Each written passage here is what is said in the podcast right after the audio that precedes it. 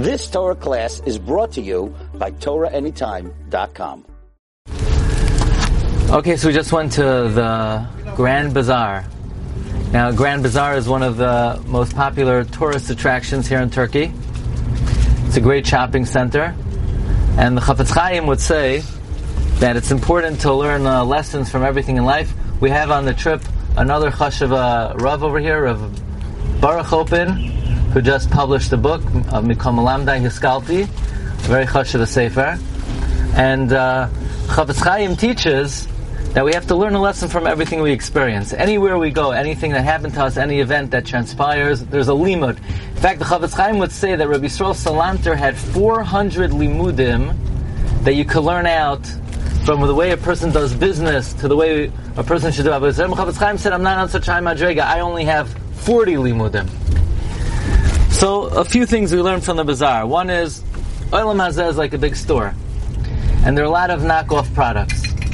And many people, they get caught up, they buy fake brands, they buy imitation, and uh, they don't go. They don't go for the real thing. Most people look for counterfeit happiness, made in China.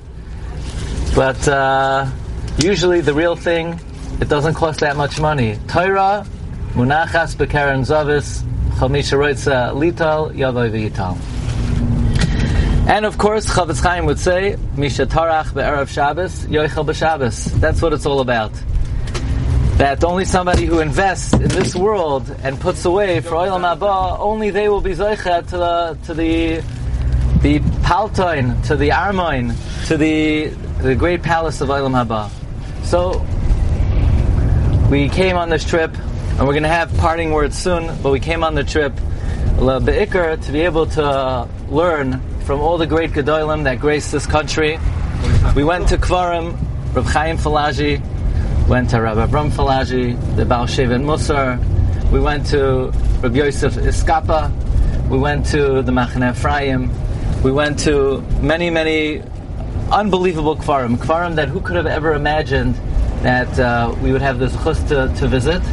And as a Hashem, we should take their memory with us, and they should be a chus for us. And we'll speak uh, parting words, Bezos Hashem soon. You've just experienced another Torah class brought to you by TorahAnytime.com.